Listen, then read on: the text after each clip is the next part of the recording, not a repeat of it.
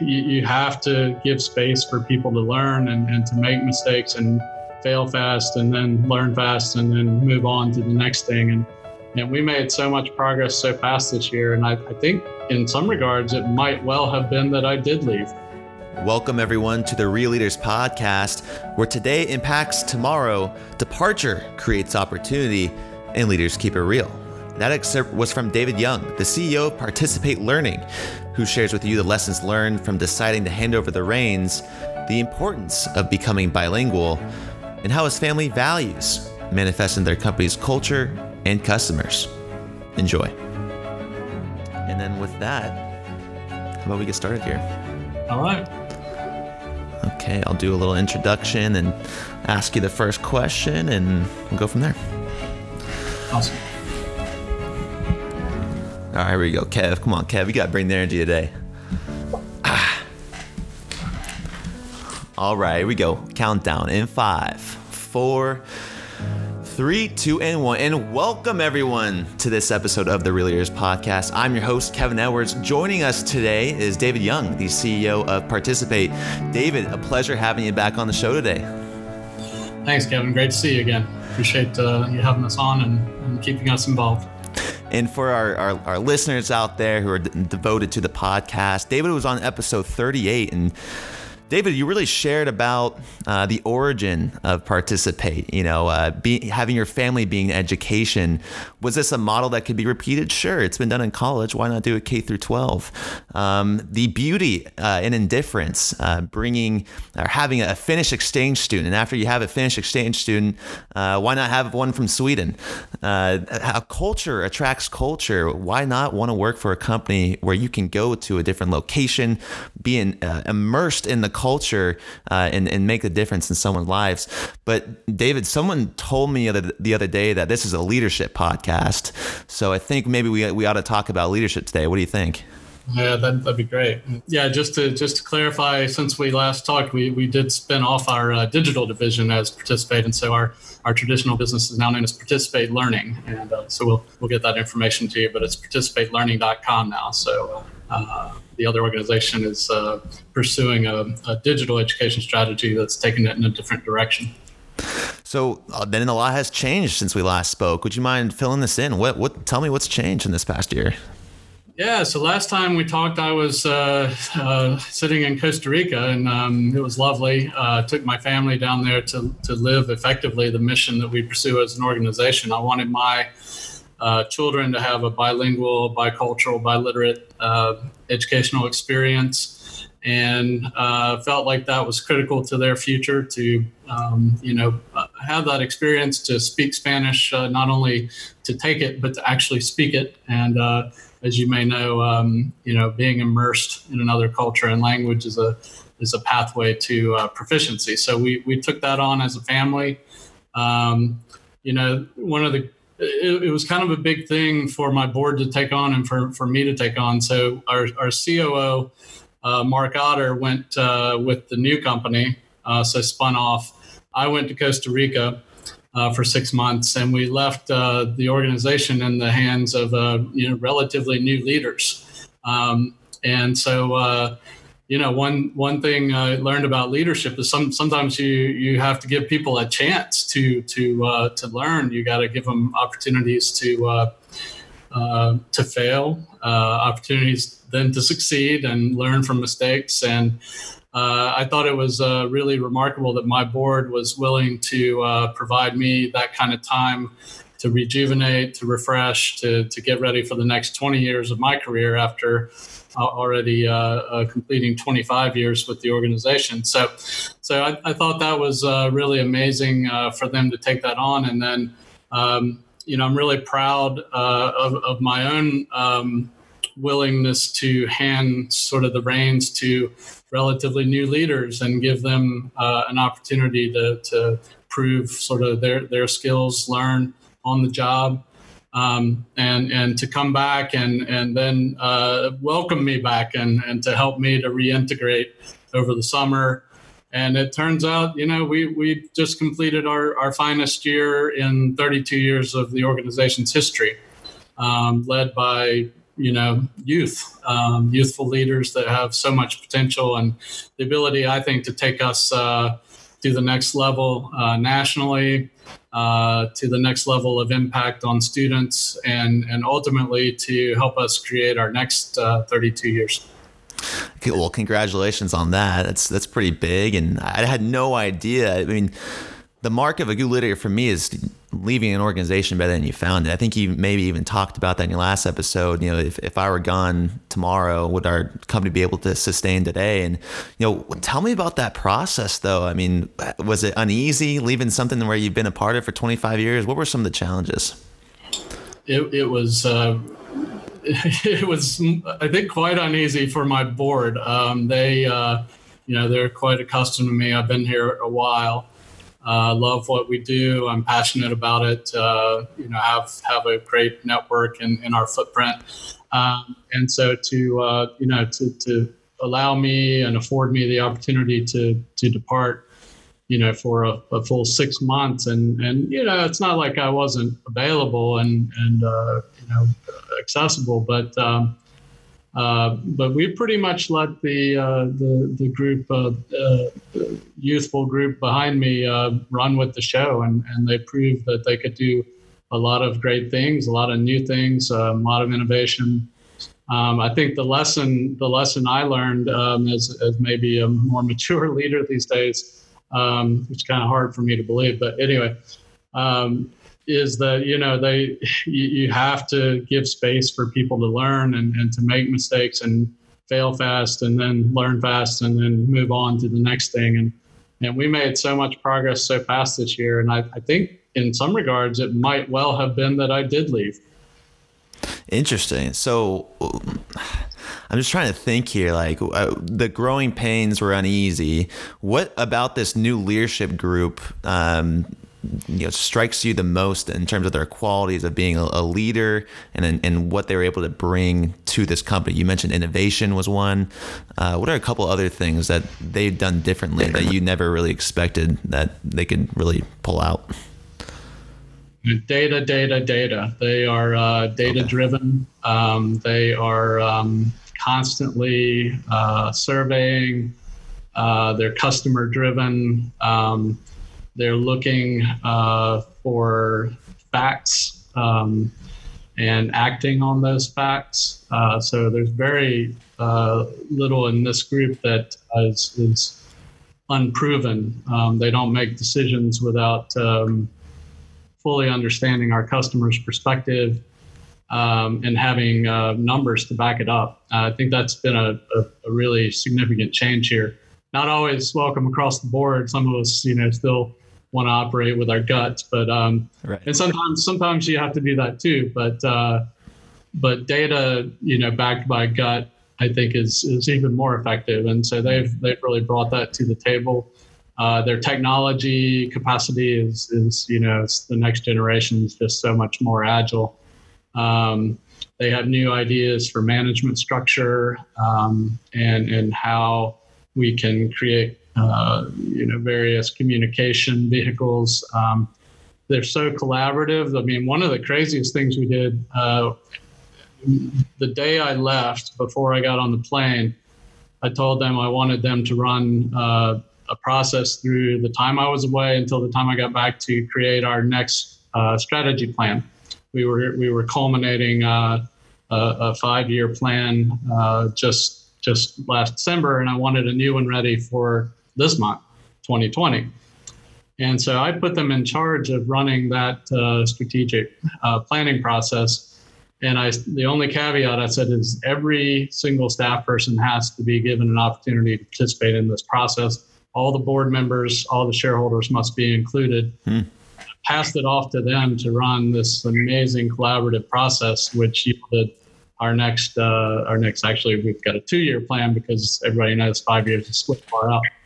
Um, but they did such a brilliant job of pulling in uh, all our staff, all our departments, um, all our shareholders, all our board members to be part of this process. And it was really, um, I think, for morale purposes, um, for earning their stripes, for earning credibility internally and externally. I think it was uh, a, a, very good move and one that I I don't know if I would have done that when I was younger. I, I guess I've reached a point where I'm comfortable enough in my own skin to to give give that uh, responsibility to them. Or maybe it's just really hard to do, and I was I wasn't ready to do it myself. But um, but they really handled that uh, really uh, uh, super well, and I'm I'm ex- extraordinarily um, excited about our future. I think we've got uh, bold plans that are achievable, that are meaningful, and and really could transform uh, the next generation of students to be global citizens. That's that's really cool. When I think of data, uh, a lot of people are scared with their own personal security, and and the objectiveness is what you like, and you know to never go with your guys. what kind of what you alluded to. But the one thing about data is that as people, we are always changing. And you mentioned on the last podcast, the only constant is change.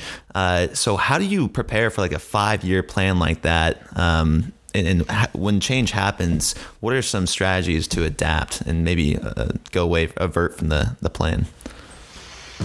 Well, you know, you, you can't wed yourself to a five year plan uh, and, and expect it to, to go through as written, right? Um, so, so there's constant uh, check ins on progress, um, constant review of the, um, uh, the performance indicators, constant review of the uh, objectives and the initiatives to to ensure that they remain valid. Um, and so so that's going to be again um, customer feedback and and understanding external market conditions and what might affect that. I mean, for us, it could be regulatory change, it could be a change in immigration policy.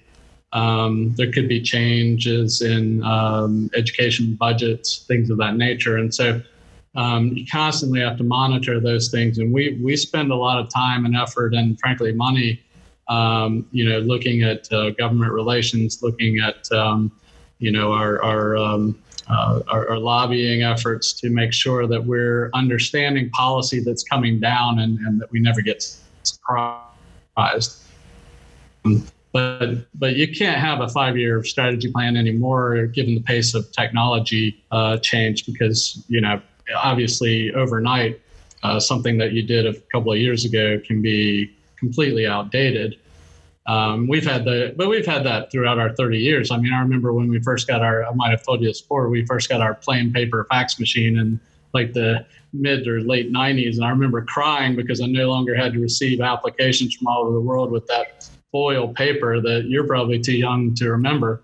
Um, I remember we used to have to book airline tickets through travel agents and go pick them up. Um, you know, there's so many things that are are changing, and, and it's changing even faster now. So, I would I would say that any leader that's uh, building building out a strategy plan to um, to think uh, beyond two years is is probably just kind of getting a general framework in mind, but that you're you know by year probably probably the second year even third year you're having to kind of adjust on the fly Dave, you've been mentioning a lot about this new group coming in being uh, very customer centric.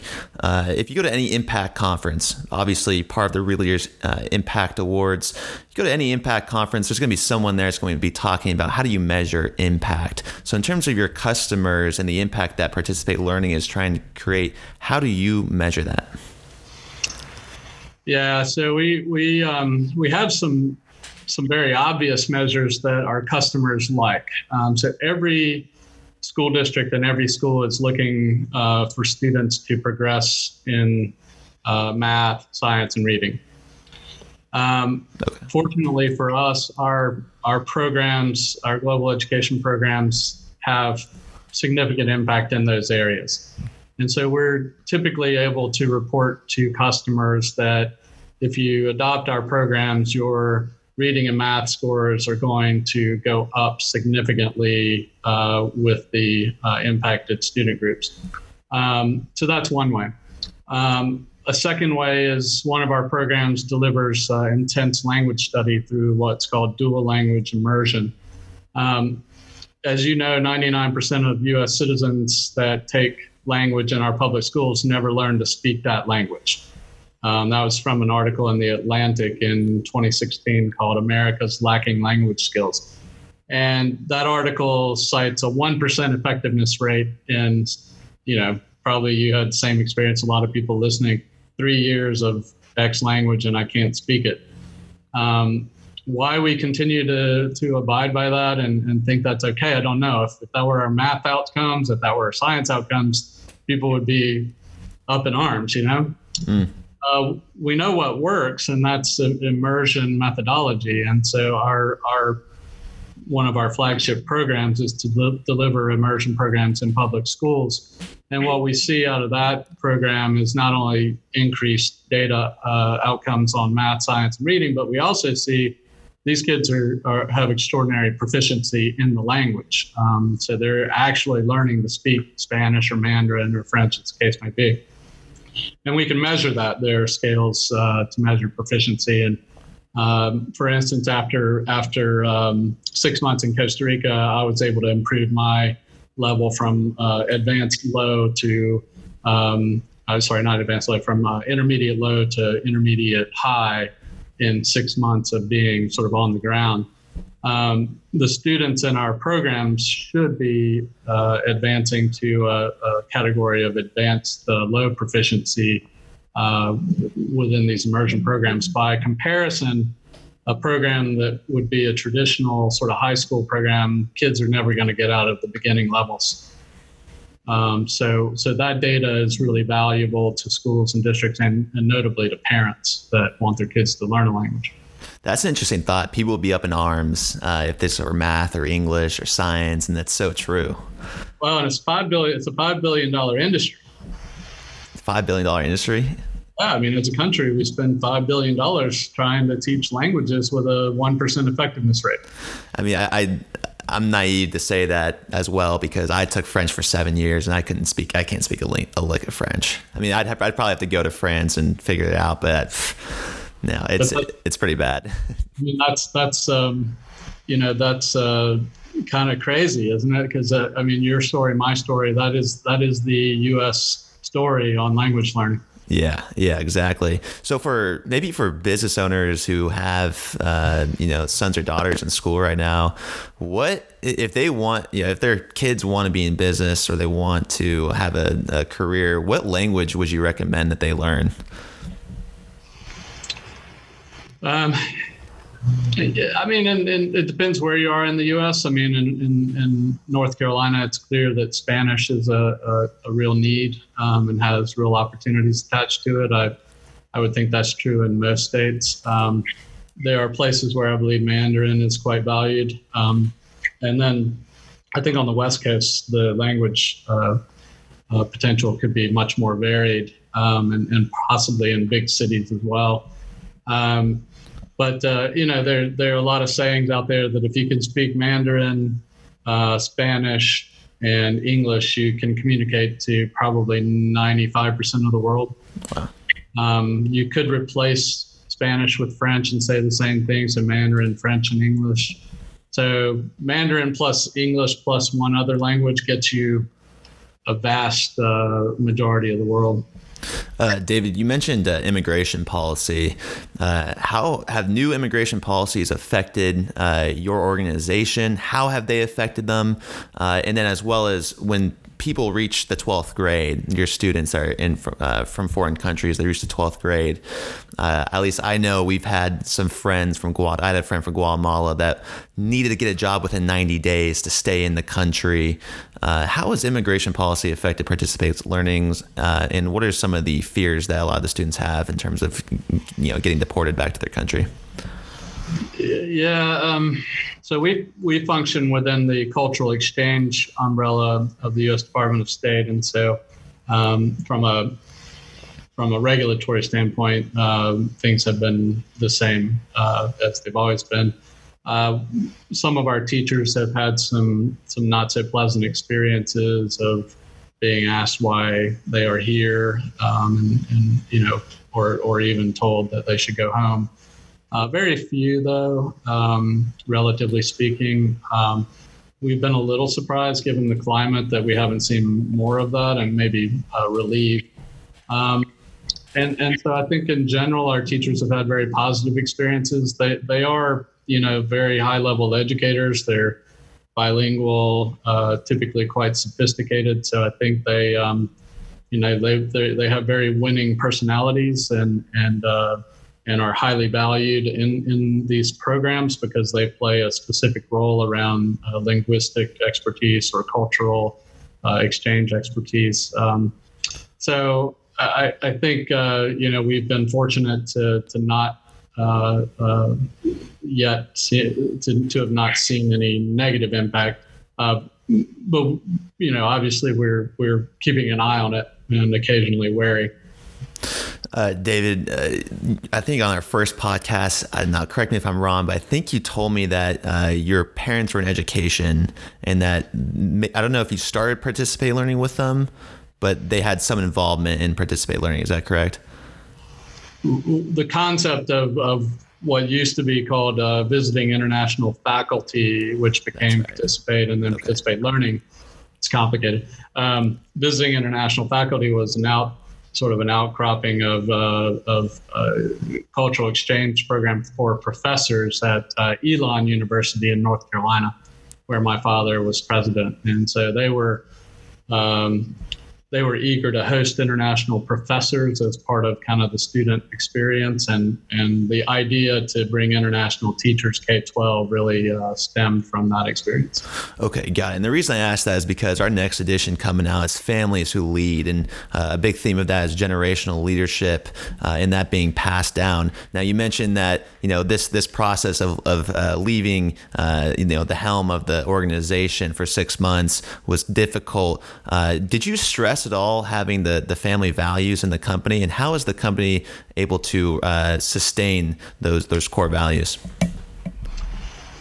Well, I mean, the company really is um, it is our family. Um, we we believe in uh, that, that um, global citizenship is as simple as as knowing someone from another place, appreciating their culture, uh, being able to step in their shoes and understand what their lives are like. Uh, it's all about empathy, all about appreciation and, and curiosity about the world. And, and it, it reflects my family's dedication to um, seeking travel experiences around the world, seeking to learn other languages, seeking to study regions of the world. Um, I grew up, uh, we, my, my siblings and I grew up with uh, map wallpaper all over our rooms. That was all of us were surrounded by maps like all day long, and um, you know we memorized capitals. When we took trips, we were you know we were competing to see who could name you know all the capitals of the world and and had games around geography and culture and language. So this is kind of just who we are as a family, and and there's no doubt that this has been a family effort. Um, you know, my brother was heavily involved. My sister was at one point the director of recruitment for for us. My mother was our original accountant. Uh, the ideas came from my father's work at Elon, and he's been chair of our board for uh, 30 years now.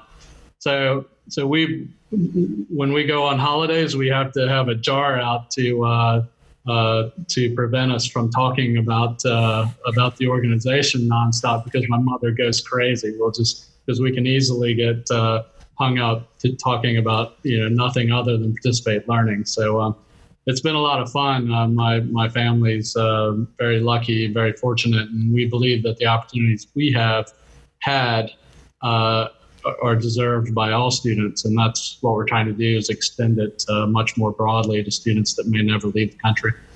Uh, when you were, uh, you know, taking this on 25 years ago, uh, was it was it ever challenging with your parents to just you can't have a normal conversation since it's always around the business? Uh, you know, how are the how did your relationship change with them? Kind of tell our audience about uh, your experience growing up uh, with the, with your parents heavily involved. Well, you know, after after the initial couple of years, my you know my brother and I really kind of took on most of the work. Um, eventually, my brother went on to do some other things, and so I had about a seven-year period uh, uh, on my on my own with um, some some other new colleagues that I brought on uh, before I was able to convince him to come back in the in the late '90s. Um, but um, yeah, they, they pretty much, you know, once we kind of got it up and running as a family project and, and, uh, and then things kind of seemed to emerge and take off, uh, they pretty much let me run with it. Uh, Uh, when my brother came back, we developed uh, uh, the organization together for a number of years until 2005 when, when he departed again. So since then, uh, I've been CEO. They, they both, all my family remain on the board and involved, but um, you know, I think as long, as long as I don't drive the thing into the ground, they seem pretty happy.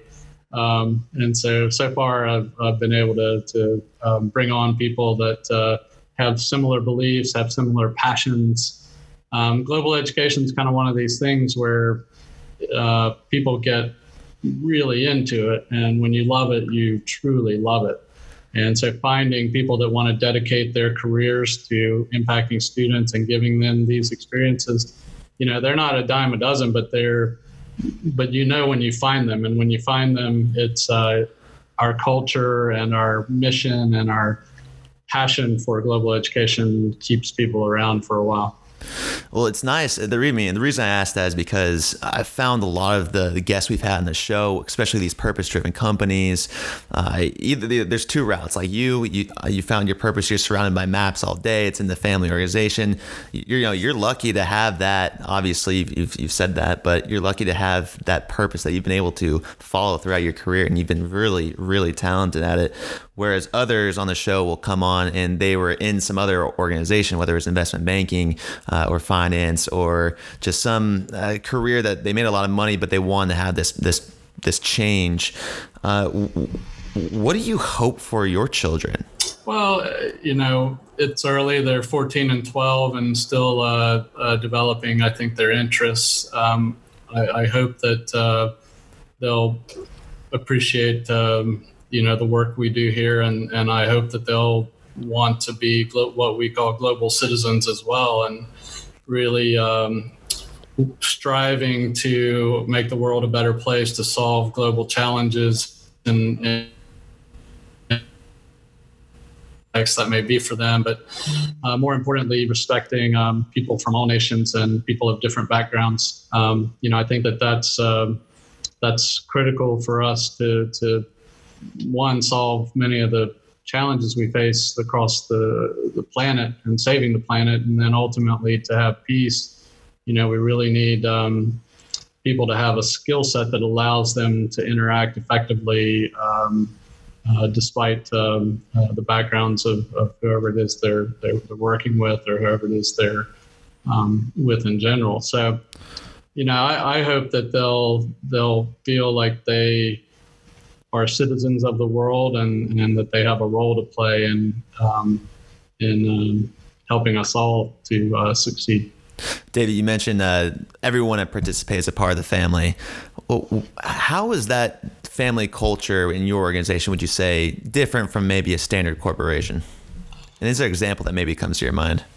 You know, I've never worked anywhere else, so um, I'm, I'm, not entirely sure I can guess um, based on what I'm told here. Um, you know, we really stress family. So uh, we have, you know, we'll have a Thanksgiving dinner for staff. We'll have, um, you know, we'll we'll uh, we'll have regular opportunities to interact. Uh, we bring all our families together regularly. We celebrate our mission. We um, um, we celebrate accomplishments, uh, both personal and professional.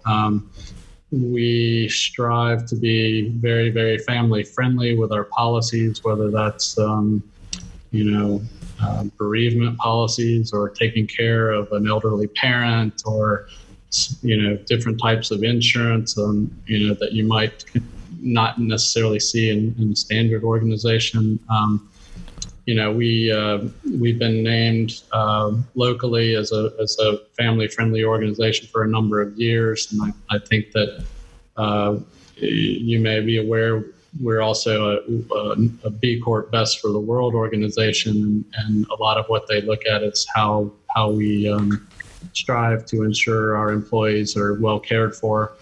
You know what what I believe is that there's a group of people um, in the world that want to use their careers to do good. And you know, a lot of a lot of what we see in, in using business for a force as a force for good also applies to people that want to use their careers as a force for good.